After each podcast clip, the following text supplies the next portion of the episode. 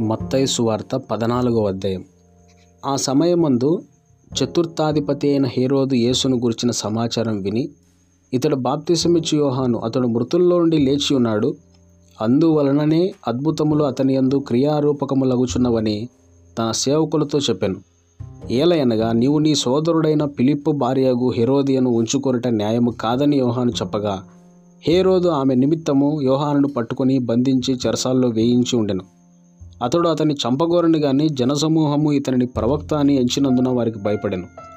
అయితే హేరోదు జన్మదినోత్సవం వచ్చినప్పుడు హెరోదియా కుమార్తె వారి మధ్య నాట్యమాడి హేరోదును సంతోషపరిచెను.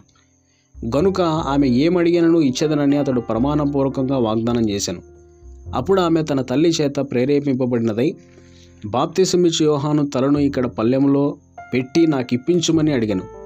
రాజు దుఃఖపడినను తాను చేసిన ప్రమాణము నిమిత్తమును తనతో కూడా భోజనమునకు కూర్చున్న వారి నిమిత్తమును ఈయన ఆజ్ఞాపించి బండ్రోతును పంపి చెరసాల్లో యోహాను తల కొట్టించను వాడతని తల పల్లెములో పెట్టి తెచ్చి ఆ చిన్నదానికిచ్చను. ఆమె తన తల్లి యొద్దకు దాన్ని తీసుకుని వచ్చను. అంతటి యోహాను శిష్యులు వచ్చి శవమును ఎత్తుకుని పోయి పాతిపెట్టి యేసునొద్దకు వచ్చి తెలియజేసిరి. యేసు ఆ సంగతి విని దోనె ఎక్కి అక్కడ నుండి అరణ్య ప్రదేశమునకు ఏకాంతముగా వెళ్ళెను. జనసమూహములు ఆ సంగతి విని పట్టణముల నుండి కాలినడకను ఆయన వెంట వెళ్ళిరి. ఆయన వచ్చి ఆ గొప్ప సమూహమును చూచి వారి మీద కనికరపడి వారిలో రోగులైన వారిని స్వస్థపరిచను. సాయంకాలమైనప్పుడు శిష్యులు ఆయన ఎద్దుకు వచ్చి ఇది అరణ్య ప్రదేశము ఇప్పటికే ప్రొద్దుపోయిను ఈ జనులు గ్రామంలోనికి వెళ్ళి భోజన పదార్థములు కొనుక్కొనుటకై వారిని పంపివేయమని చెప్పిరి. యేసు వారు వెళ్ళనక్కర్లేదు. మీరే వారికి భోజనం పెట్టుడని వారితో చెప్పగా వారు ఇక్కడ మన యొద్ద ఐదు రొట్టెలను రెండు చేపలను తప్ప మరి ఏమీ లేదని ఆయనతో చెప్పిరి. అందుకు ఆయన వాటిని నా యుద్ధకు తిండని చెప్పి పచ్చిక మీద కూర్చోండుడని జనులకు ఆజ్ఞాపించి ఆ ఐదు రొట్టెలను రెండు చేపలను పట్టుకొని ఆకాశం వైపు కనులెత్తి ఆశీర్వదించి ఆ రొట్టెలు విరిచి శిష్యులకిచ్చాను. శిష్యులు జనులకు వడ్డించిరి. వారందరూ తిని తృప్తి పొందిన తర్వాత మిగిలిన ముక్కలు పన్నెండు గంపల నిండా ఎత్తిరి. స్త్రీలను పిల్లలను గాక తినిన వారు ఇంచుమించు ఐదు వేల మంది పురుషులు.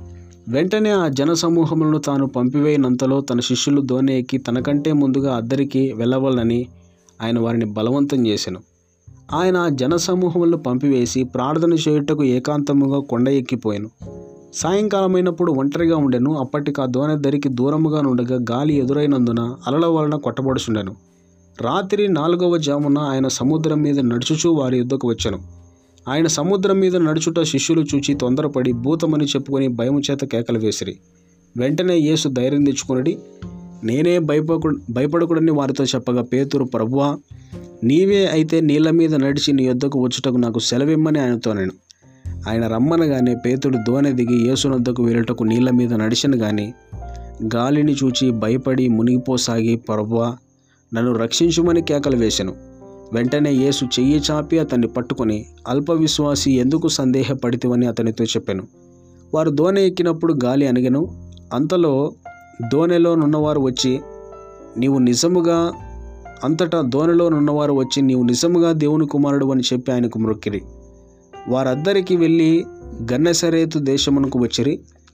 అక్కడి జనులు ఆయనను గుర్తుపట్టి చుట్టుపట్లనున్న ఆ ప్రదేశం అంతటికీ వర్తమానం పంపి రోగులనందరినీ ఆయన ఎద్దుకు తెప్పించి వీరిని నీ వస్త్రపు చెంగు మాత్రం ముట్టనిమ్మని ఆయనను వేడుకొనిరి. ముట్టిన వారందరూ స్వస్థత నొందిరి